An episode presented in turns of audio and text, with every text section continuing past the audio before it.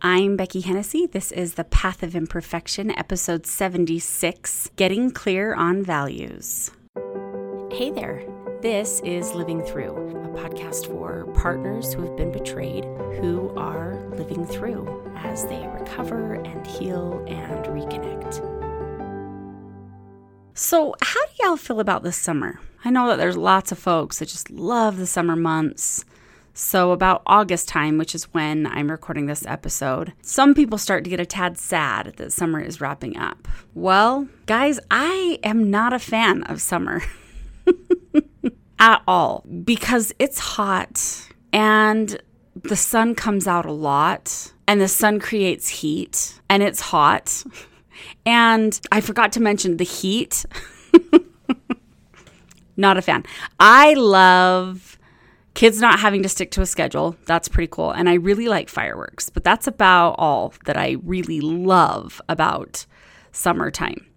So, this time of year, I actually start to get really excited because I know that fall is just around the corner. And that is by far one of my most favorite seasons that and spring. I'm thinking about it you guys, even winter, I kind of like. I think summer's the only season that I could do without. It's kind of funny. A couple of housekeeping things. Hopefully, by now, those of you who have listened to me for a bit know that I am no longer on social media. So, if you are looking to connect with me or to find me, or you're looking to connect someone else to me or to find me, you can go to my website, beckiehennessy.com. That's B E C K I E H E N N E S S Y.com or you can email me at Beckie with an IE, Beckie at BeckieHennessy.com. And you can subscribe to my newsletter by going to my website and putting in your email and things like that. Guys, I only send out emails when there is really something to share. For me, it's much more about quality versus quantity. And so it happens maybe once a month if that. My hope is that even though it doesn't happen weekly or even bi weekly, to be quite honest, my hope is that when it does happen, it's totally worth it. So, those are some ways that you can connect to me aside from this podcast, which I'm grateful you're here.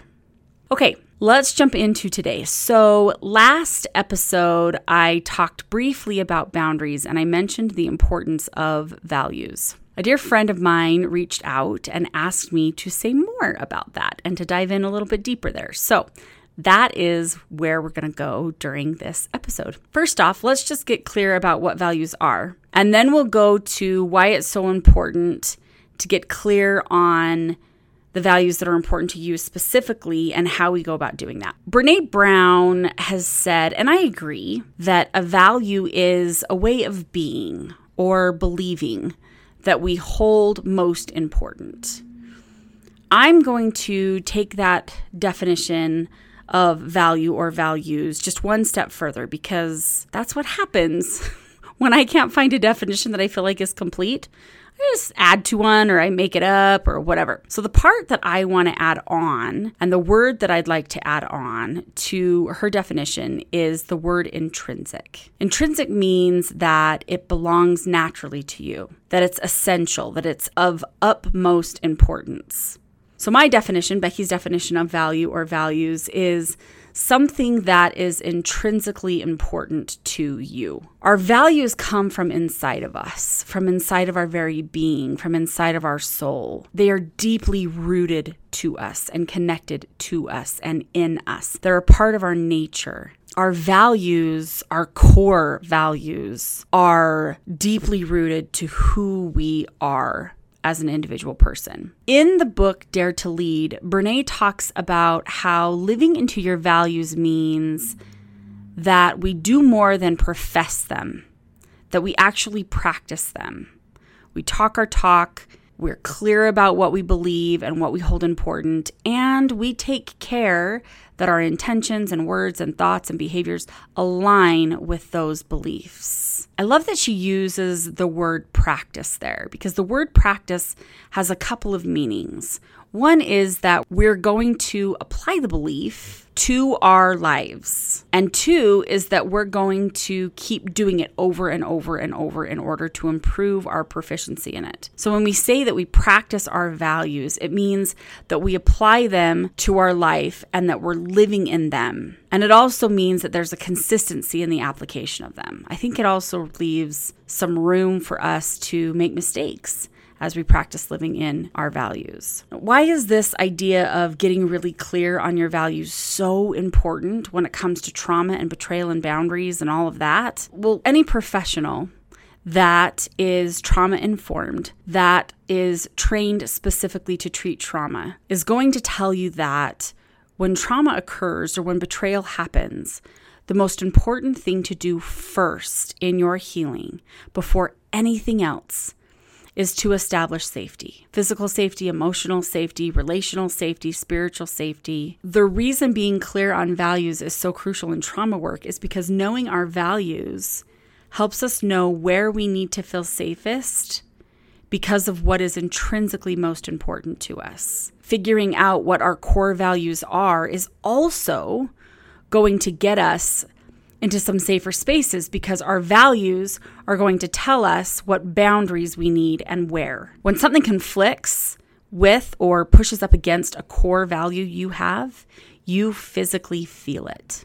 Your body tells you that you need a boundary to feel safe.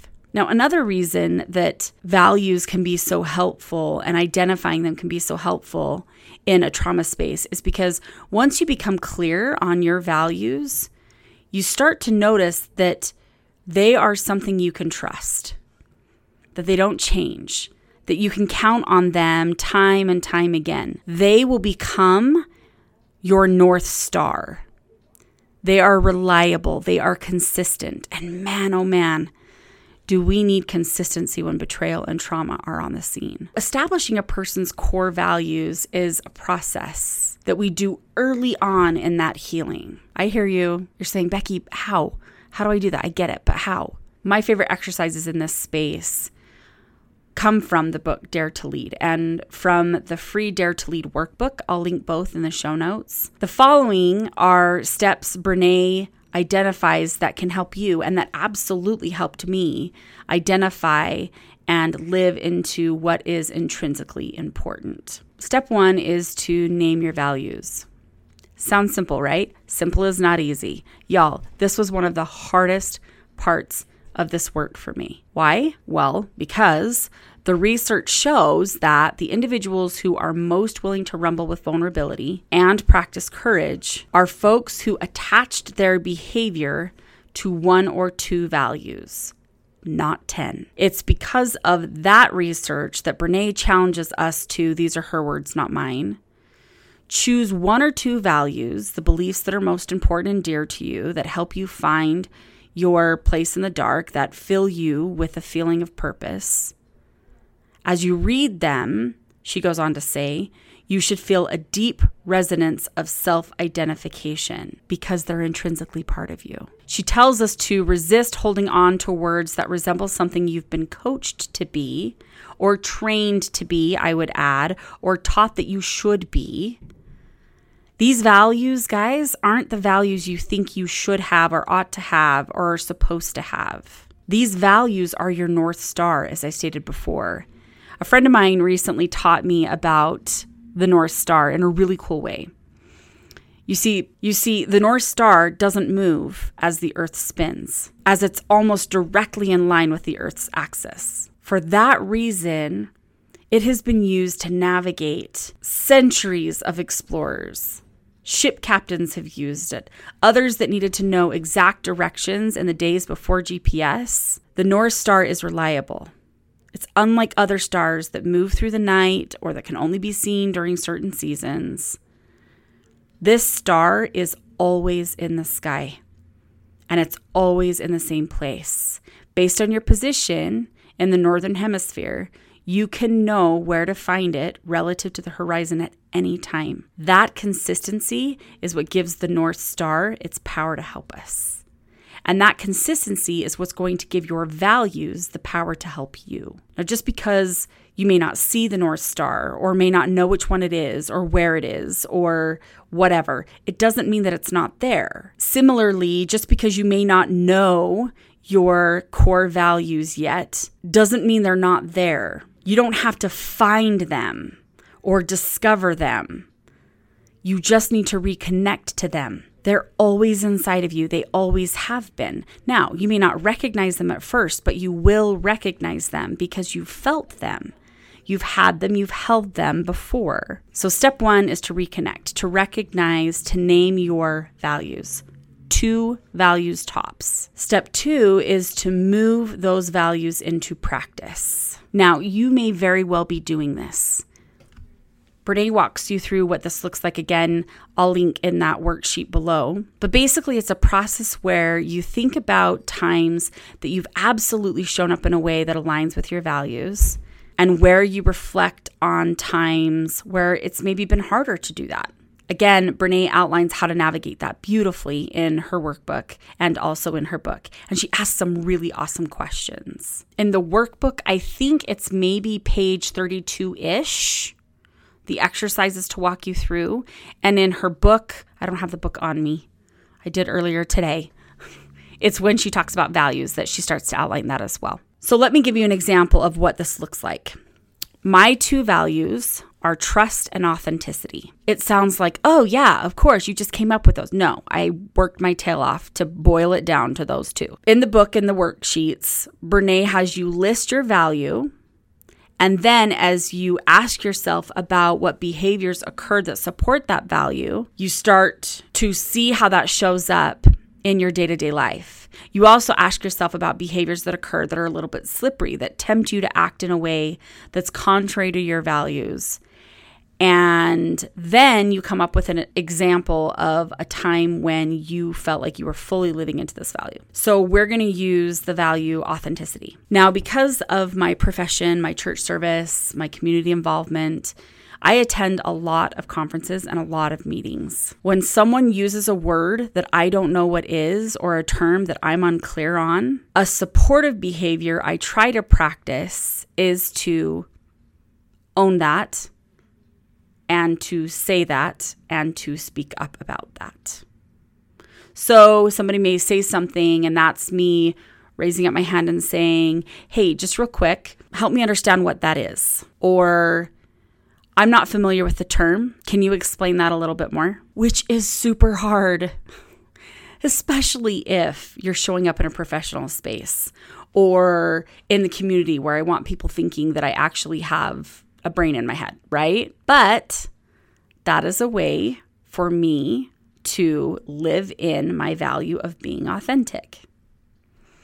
A slippery behavior in the same space is when I stay quiet and I tell myself I will Google it later and I make a note to do so, pretending like I know a term or a modality or a word or what somebody's talking about doesn't align with authenticity for me. So that's what I would consider a slippery behavior. Now, a time when I fully live into this value is when I'm asked to present somewhere or be on a podcast that I know I will not be able to feel completely authentic in.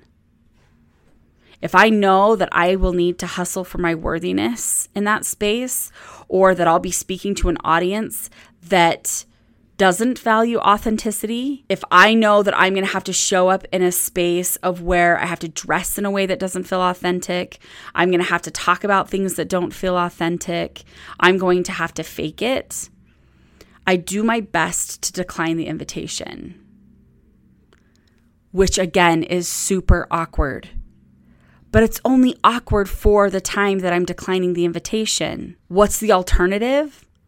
I don't decline it and I feel awkward for the hours that I'm presenting or the hours that I'm prepping for and being on the podcast. Am I perfect at it? No, not by any means. This is life work. But believe you me, I know when I step out of that value because I can feel it inside of my body in a very loud physical way. So hopefully that makes step 2 make a little bit more sense. The workbook is going to be super helpful in that space because it's just a worksheet it's going to help you process through your own step two. Or you can get the book. It's a lovely read. Step three is to focus on empathy and self compassion while you're getting your butt kicked as you rumble with living in your values. It's funny because I hear myself saying, No thanks. I'm good. it's hard. This is a consistent rumble. Every single day, you are going to be put in a situation or situations where you can either show up or shrink. Living in our values, living in the spots that are intrinsically important, y'all, that is hard work and it sucks sometimes a lot of times, and it's painful and it generates discomfort. So, Brene talks about the empathy seat being taken up by one or two folks that know our values and that support our efforts as we put those into action, even if they have to call us out and call us in. The self compassion seat, well, that's all yours, my friend. You're the one that's going to be sitting in that for yourself. Here's the thing if you can't cheer yourself on and cannot give yourself some mercy and cannot allow yourself to be human, others won't be able to either. So, self compassion is all yours. Step one, identify it, name it. Step two, put it into practice. Figure out where you rock at showing up and figure out where your behaviors become more slippery in regards to those values. Step three, tap into the empathy of a safe other and give yourself some self compassion during the living through as you navigate this values thing. I am going to make a bold statement here, but it is one that I believe to my core. You cannot identify, hold, or expect someone else to respect a boundary if you do not know what your core values are period. If you're having a hard time figuring out which boundaries to set, if you're having a hard time following through with them, if you're having a hard time because you have set way more boundaries than are what is necessary. Again, boundaries can be either internally for you or externally for others. I would get really curious about your core values and I would get those suckers named and I would get them into practice. No one is telling you you have to master this thing. We're practicing, right? To practice means to try. It also means that we're going to fall flat on our face sometimes, and we're going to figure out what works and we're going to figure out what doesn't work. As we practice living in our values, living in those things that are intrinsically important to us specifically, let's get somebody in that empathy seat someone that loves us enough to support us and will give us the feedback we need, not necessarily the feedback we want. And let's do the work we need to do to get our own backsides into the self compassion seat. Again, you are not going to convince anyone else to help support you in your values until you support you there first. the end. Make it a great week as you live through one value at a time.